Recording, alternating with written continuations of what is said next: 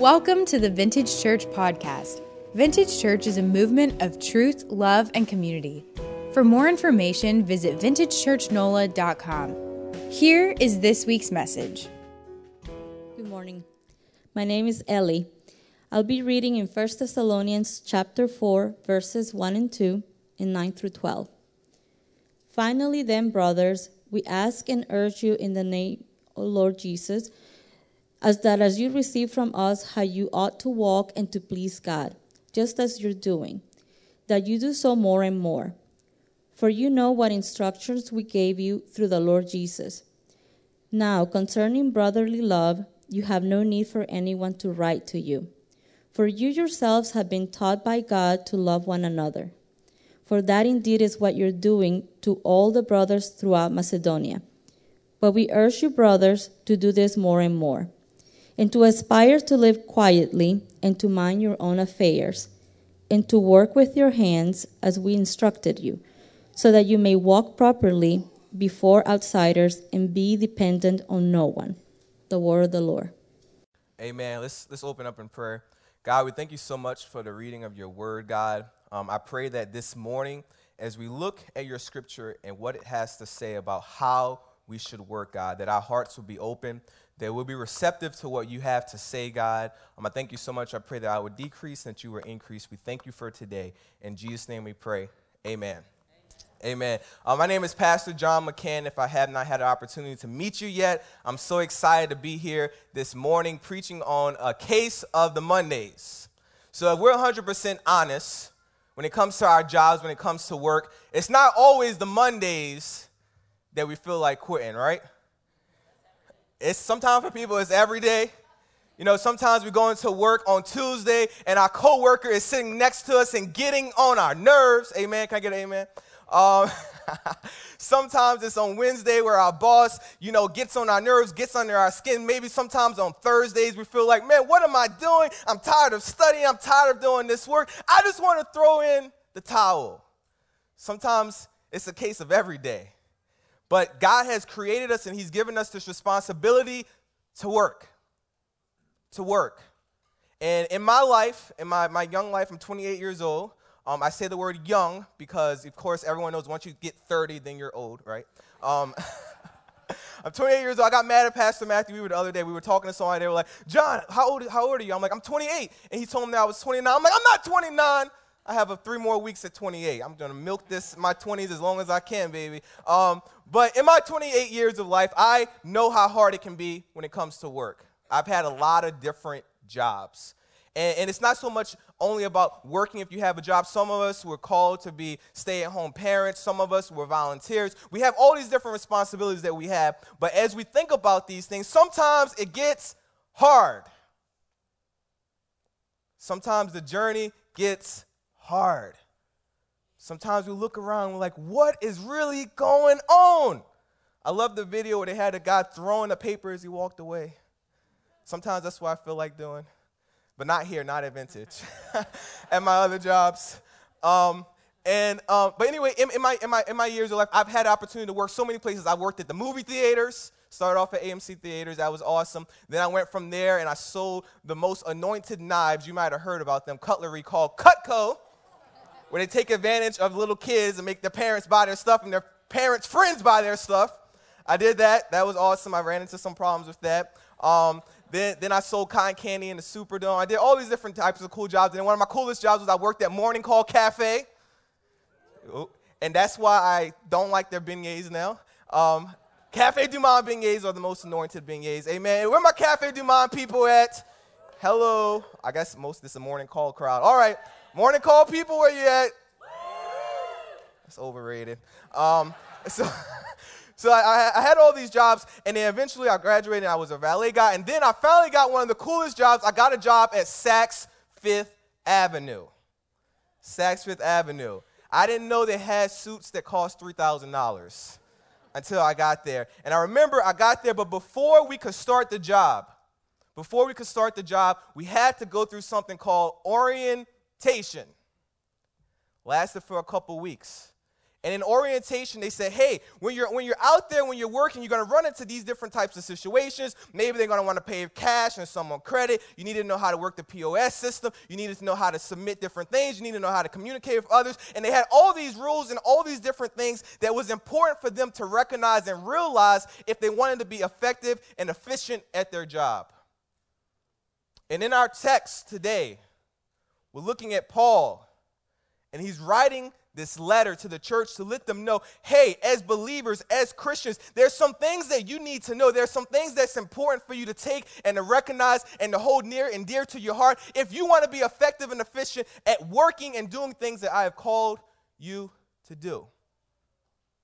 And this morning, we're going to be looking at this because I believe that the Spirit of God and the Word of God wants to speak to both you and I on how we should work. So, the first thing that we must realize, and maybe I don't want to take for granted that everybody here is a believer, everybody here is a Christian. But if you're not a Christian, thank you so much for being here. But I believe that the best approach to work is from a Christian worldview. And we're going to look at this, and if you're here and you're not a believer, that's fine. We're glad that you're here. But I believe with all my heart that when you take a Christian perspective and a Christian approach to how you should work, it changes everything. So we can see the first thing that I want us to, to, to, focus on, and if you're taking notes, you can write this down. The big idea from this morning on how we should work is that we should work with hearts to please God. We should work with hearts to please God. Look at verse 1. It says, Finally, then, brothers, we ask and urge you in the Lord Jesus that as you receive from us how you ought to walk and to please God, just as you are doing that, you do so more and more to please God. When you go to work, when you go to school, when you're going through the different responsibilities that you have, you should have a heart to please God. I remember when I was younger and my dad, he was teaching me how to ride my bike and, uh, at 417 Bertolino Drive, Kenner, Louisiana. Kenner is God's holy land. Um, that's where I'm from. That's the Holy of Holies. Um, despite being on the news, we're still the Holy of Holies because I was from there. Um, and I remember my dad trying to teach me how to ride the bike. And I wanted to ride the bike so bad. I wanted to, to take the training wheels off. I wanted to ride the bicycle so bad. And I remember because the reason why I wanted, I just wanted my dad to be happy. I wanted to please my dad. I, I didn't want to, I, I wasn't trying to please him to become his son. I was trying to please him because I already was his son. And as we think about our walks with God, as we think about our approach as it relates to work and whatever responsibilities that we have, we're not trying to please God to earn some type of salvation. We're trying to please God because He's already sent His Son to die for you and I, to take on all the sin of the world, and to conquer sin, death, and hell so that we can have everlasting life. He's already done that for us. So when we try to please God, it's not like we're trying to earn something. We can't earn salvation. We can't earn good standing. But because of His grace and mercy that He's already given us.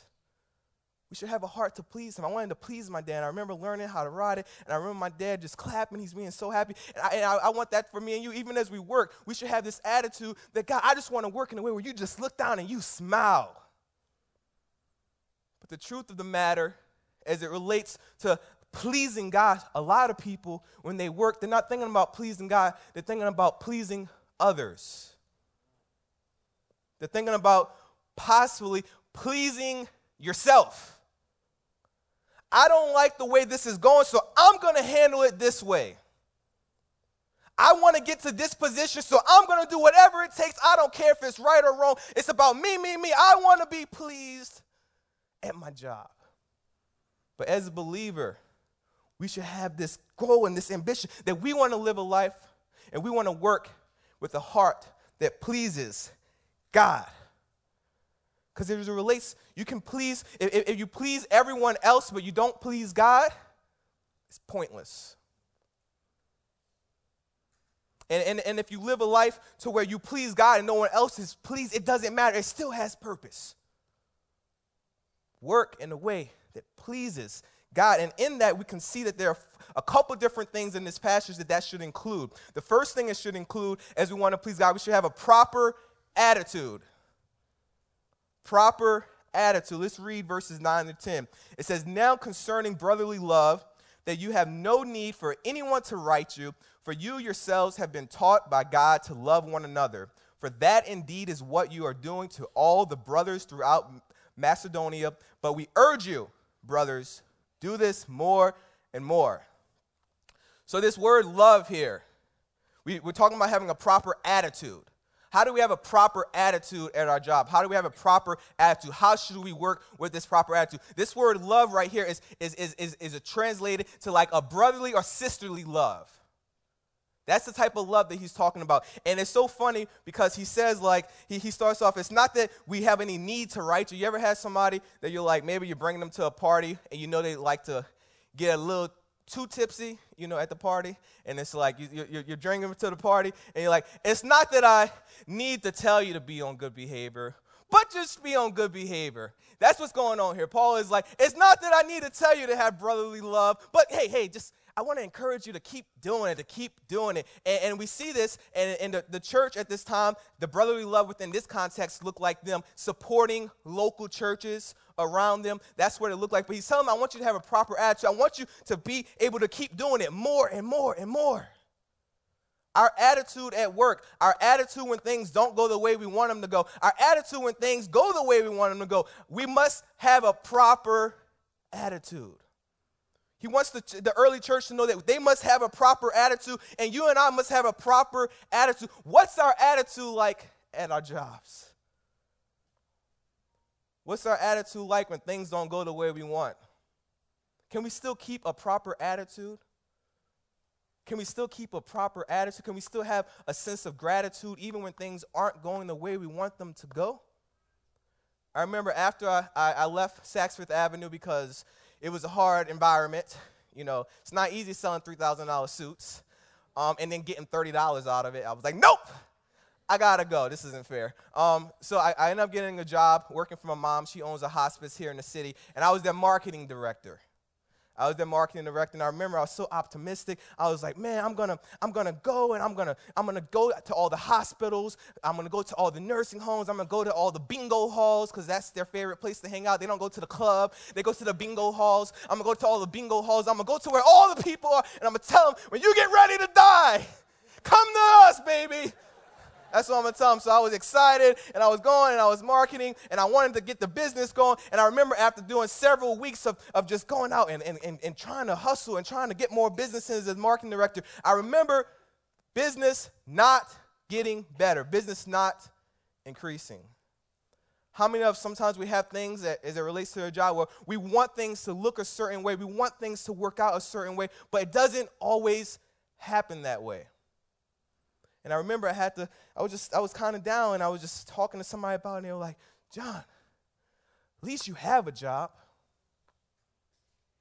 You're doing the best that you can. So how about you, how about you change your attitude and have an attitude of gratitude? How about you change your attitude and keep being persistent at what you're doing? Because at the end of the day, all you can do is to do the best you can, and everything else is up to God and His sovereignty. So, for you and I, it's important for us to realize that we have to have a proper attitude. A proper attitude. What else must we include if we want to have a heart to please God? We can see in verse 11, we must have a proper perspective. What's your perspective when things are going? A proper perspective. Let's read verse 11. It says, And to aspire to live quietly and to mind your own affairs and to work with your hands as we instructed you. Wow. So let me tell you what's going on. Let me tell you what's going on right here. So, a lot of people during this time, they heard that Jesus was coming back, and they said, Jesus is coming back. I don't need to work anymore. How many people feel like I could do that? Jesus is coming back. I'm quitting.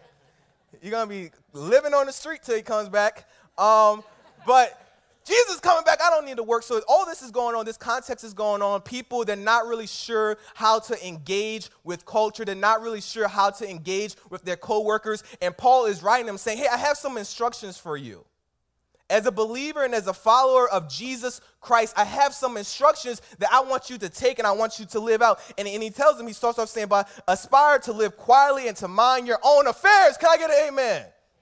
Yes, people in everybody else's business, but don't know what's going on in their own life. Amen. So we, we, we see that he says aspire. Now, the thing, this word aspire, this word aspire is usually used within this context and with this, this day of time, is used to aspire to, to, to build oneself up, to, to build your own honor to build your own name. And it's funny that he's using this word aspire because he's not saying aspire to do that. He's saying aspire to live quietly. Doesn't necessarily mean don't say nothing. It means to have an attitude when you're going to work, have an attitude that, hey, I'm going to work not to make my name great, not to build my honor. I'm not doing this for me. I'm doing this for the Lord and Jesus Christ that I serve he tells them to aspire, and he says, aspire to mind your own affairs because they were having a lot of problems. The people were getting other people's business, and it was making it hard for the witness of the Christian, the witness of the early church. So he says, aspire to live quietly and mind your own affairs. And then he says, and to work with your hands. This phrase, to work with your hands, it wasn't necessary. It comes from the Old Testament. The emphasis is not so much on your hands, the emphasis is on the work that we're supposed to be working we're supposed to be working. Because at the end of the day, as we think about our perspective on different things that's going on, it's important for us to have the right perspective. And what he wanted them to know more than anything is to have a perspective as you're going through the different things at your job, as you're going through the different problems, as your boss is getting on your nerves, as your coworkers getting on your nerves, as you're trying to get these promotions. Maybe you're getting demoted, maybe you're getting promoted. No matter what's going on at your job, no matter where you are with your work, have things influenced by having a love for your brothers and your sisters. In this text, that's what Paul is saying. That's his underlining message and theme to us. No matter how you want to engage, make sure that your decisions are rooted in this love for your brothers and your sisters. Make sure your perspective and how you're looking at things, you're not judging them, but you're loving them because you realize that the same grace that you need is the same grace that they need. You realize that if it wasn't for Jesus that was on your side, you wouldn't be where you are right now. So instead of judging someone else that's not walking around and talking and being like we want them to be, how about we share the love of Jesus Christ with them? How about we forgive them? How about we look past their faults because we serve a God that looks past our faults and still loves us anyway. How about we have that type of perspective? Because whatever perspective you have influences what you see. What you perceive influences what you see. And what you see influences what you believe. And what you believe influences what you do. If you perceive something one way, then you're going to see it that way, and then you're going to believe it, and it's going to affect your actions. So if we have the wrong perspective, we're going to have the wrong actions as it relates to how we should be engaging with people in the workplace. Perception is powerful. Perception is powerful. How are we perceiving? Are we perceiving things from our vantage point or from God's vantage point? Because when we're looking at things from God's perspective, we have to be able and be willing to submit our plans to His plans. We might have our plan on how we want work to look. We might have our plan on how we want our finances to look. We might have our plan on how we want the coworker to treat us. We might have the plan on how we want the boss to treat us. But at the end of the day, we have to be willing to submit our life and our will to God. Say, God, it's not about me. I don't want this to be about my perspective, but I want everything that I do to be about your perspective. So even if I feel like giving up, give me the spirit to keep on going because it's not about me, it's about you. Not about you, Vintage Church. I'm sorry. But this life that we've been given is not our own life. This life that we've been given is God's life. And it's important for us to have a proper perspective that the world that we live in is not all about making me satisfied. It's about pleasing the God in heaven who created the universe, who gives us breath in our lungs. And if without Him, we wouldn't even be standing here this morning have the right perspective. It's going to change what you do, it's going to change your plans. This past summer, I was in California. Anybody from California in the building? Nobody. you know, they're bougie in California, so they don't like that. California, praise God. I was in California, praise God for In N Out Burger. Y'all know about the In N Out Burger, it was amazing. But anyway, yes, yes, got a hand clap for the In N Out Burger. But I was in California, and it was awesome. And I was meeting with some friends, a pastor buddy of mine. And after I got finished, my tank was almost so empty. I was like, all right, my tank's almost so empty. everything is really spread out in LA. So I'm like, I gotta, I have a plan. I'm gonna go to the gas station. I'm gonna get my gas. I'm gonna pump up, and then I'm gonna drive back to my destination. So I pull up at the gas station, and first off, I would never move to California because the gas is like $10 a gallon. Um, I'm like, oh my God, this is expensive gas. So I'm like, let me check my balance. Let me check my account, make sure I got enough money. So I had enough money to get gas. So I put my card in, in the thing to start pumping, getting some gas. I'm looking around, everybody else is pumping the gas. It says it accepted it. I chose the selection of which type of gas I wanted, and I put the thing in my car, and I pulled the handle. No gas came out. So I'm looking around. I'm like, in New Orleans, this happens sometimes because they actually run out of gas. But I'm like, this is California. No way they, they're running out of gas. I'm, I'm Beverly Hills. They can't run out of gas in Beverly Hills. So I'm looking around, I'm looking, I'm like, well, maybe something is wrong with this pump. So the, the car in front of me, I see them pumping gas. So I'm like, okay, well, let me just, when they get finished, I'm gonna pull up. So they get finished, and I pull up, and I put my card in, and I'm trying to pump some gas, and guess what? No gas comes out again. So at this point, I don't want to be like that weird per- person that they know is not from there. So I'm like looking around, I'm like trying to figure out what is going on. I'm, I'm doing everything right. I have money in my account. So I go into the store guy, the guy who's running the, the gas station. I'm like, sir, something wrong with the gas pump. He said, well, do you have money on your card? I said, yeah, I have money on my card. Is something wrong with your gas pump? He said, well, let me ask you this. Are you pushing it down before you pull the handle? I said, No. He said, Well, the way our pumps work, you have to push it down before you pull the handle. And why do I tell that story? Because I had my plan on how I wanted to fill up the gas. I had my plan on how I wanted things to go. But the plan that I had wasn't the same plan that needed to be implemented because the, the store and the way that the gas had to be pumped there was different than what I was used to. And if I wanted to get to my destination, I had to be willing to submit my plan to the plan of how everything worked so that I can fill up my gas and get to where I want to go. And as it relates to our jobs, as it relates to our works, we want to have our plans and our perspectives on how we want everything to happen, how we want everything to come together. But at the end of the day, we must be willing to submit our lives, willing to submit our perspectives, willing to submit our plans to the God in heaven who rules the universe and say, God, whatever you want, however I have to fill up this gas, I'm going to do it because at the end of the day, it's all about you. Can we have that type of perspective Or, God, what is your plan? What is your plan? What is your perspective? So, as we think about that, another thing and the last thing that we must have, that we must include to have this heart that pleases God is proper priorities. Wow, that's that word. Priorities. Proper priorities. This is read verse 12. It says, So that you may walk properly before outsiders and be dependent on no one. So, what's going on here? Uh, Paul is letting them know hey, hey, church, the reason why it's important for us to have a good worldview, and it's the reason why it's important for us to have a good uh, uh, uh, attitude, and the reason why it's important for us to have a good perspective is because at the end of the day, there's a priority and there's a purpose that's assigned to you and I, and that's that as we walk, we might walk properly before other people so that when the opportunity opens for you to talk about Jesus, it's not like, oh, they're talking about Jesus, but they show up to work late all the time. They're talking about Jesus, but they like to gossip. They're talking about Jesus, but they like to take shortcuts. No, they're talking about Jesus. And when I look at their life, when I look at their work ethics, when I look at their virtues, I'm inspired by them as a person. So instead of me shutting them off, I'm going to be open to what they have to say because they have walked properly because they have implemented these things. So we have to have the proper priorities. The proper priorities. How should we work?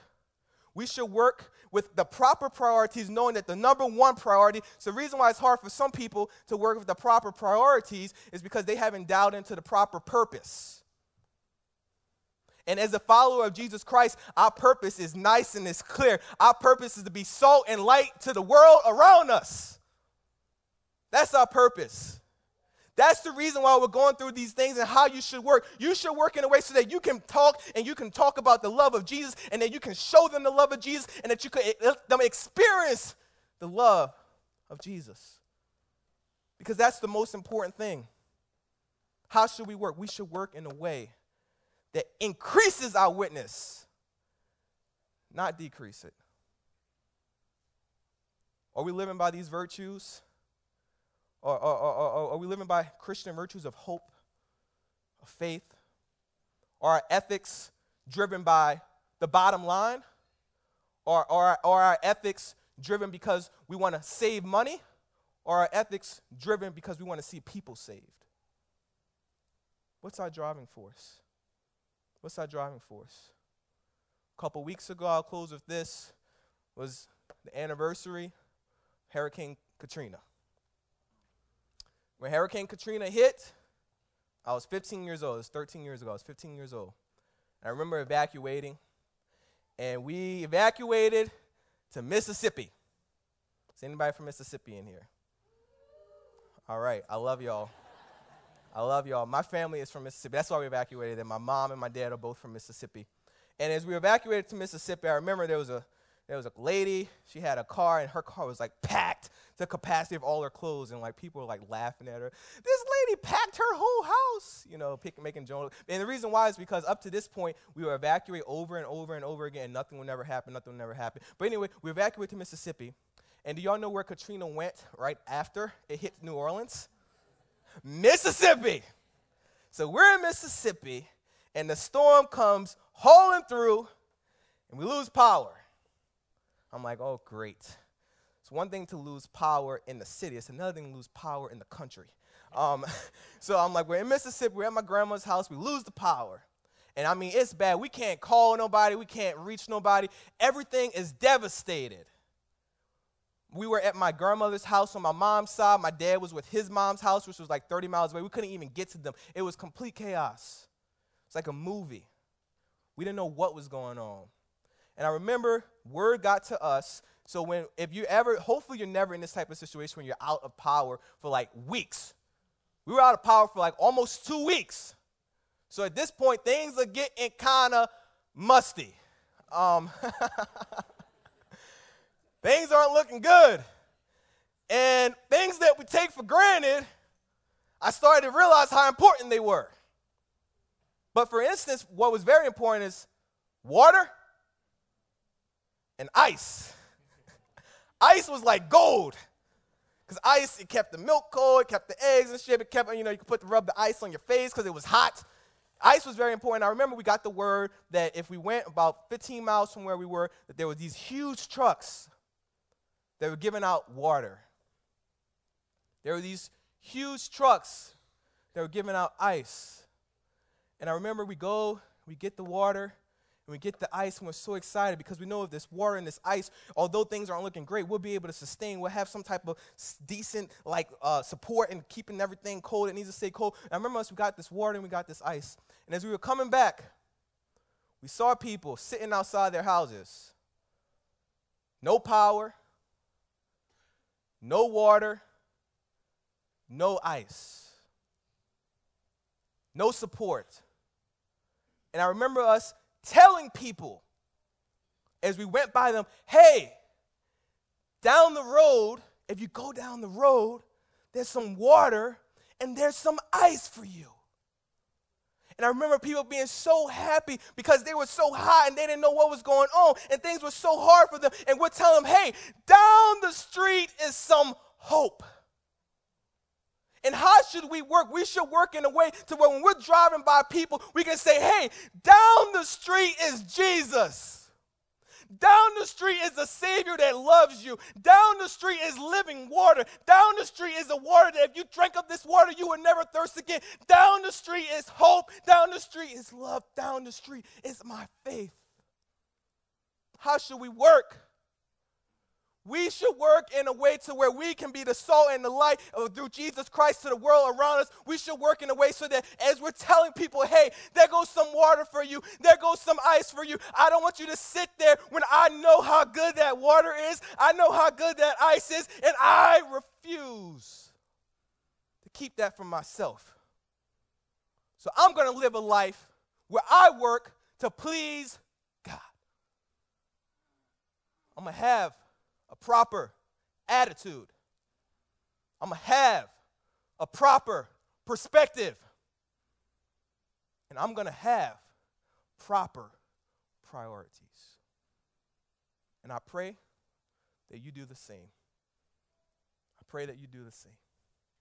Let's pray.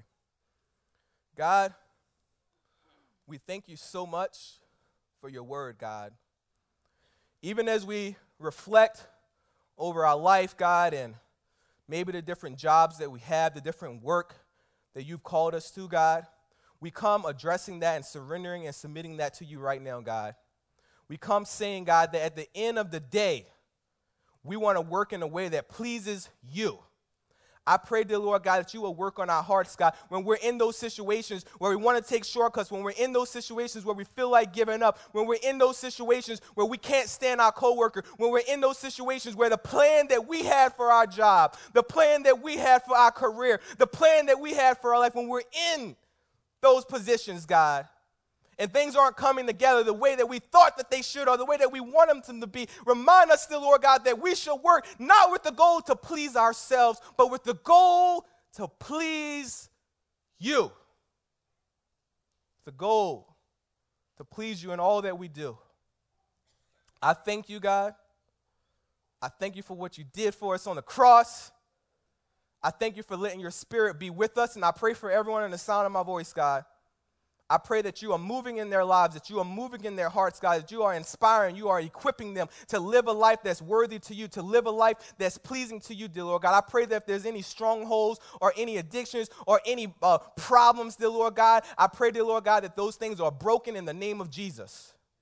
I pray that the freedom that lives and the freedom in your presence and the freedom your spirit will manifest in their lives beginning this week, God. I pray for a shift in their attitude, a shift in their perspective, a shift in their priorities. So that at the end of the day, they remember that all that they do, all that we do, is for you and for your glory alone. In Jesus' name we pray. Amen.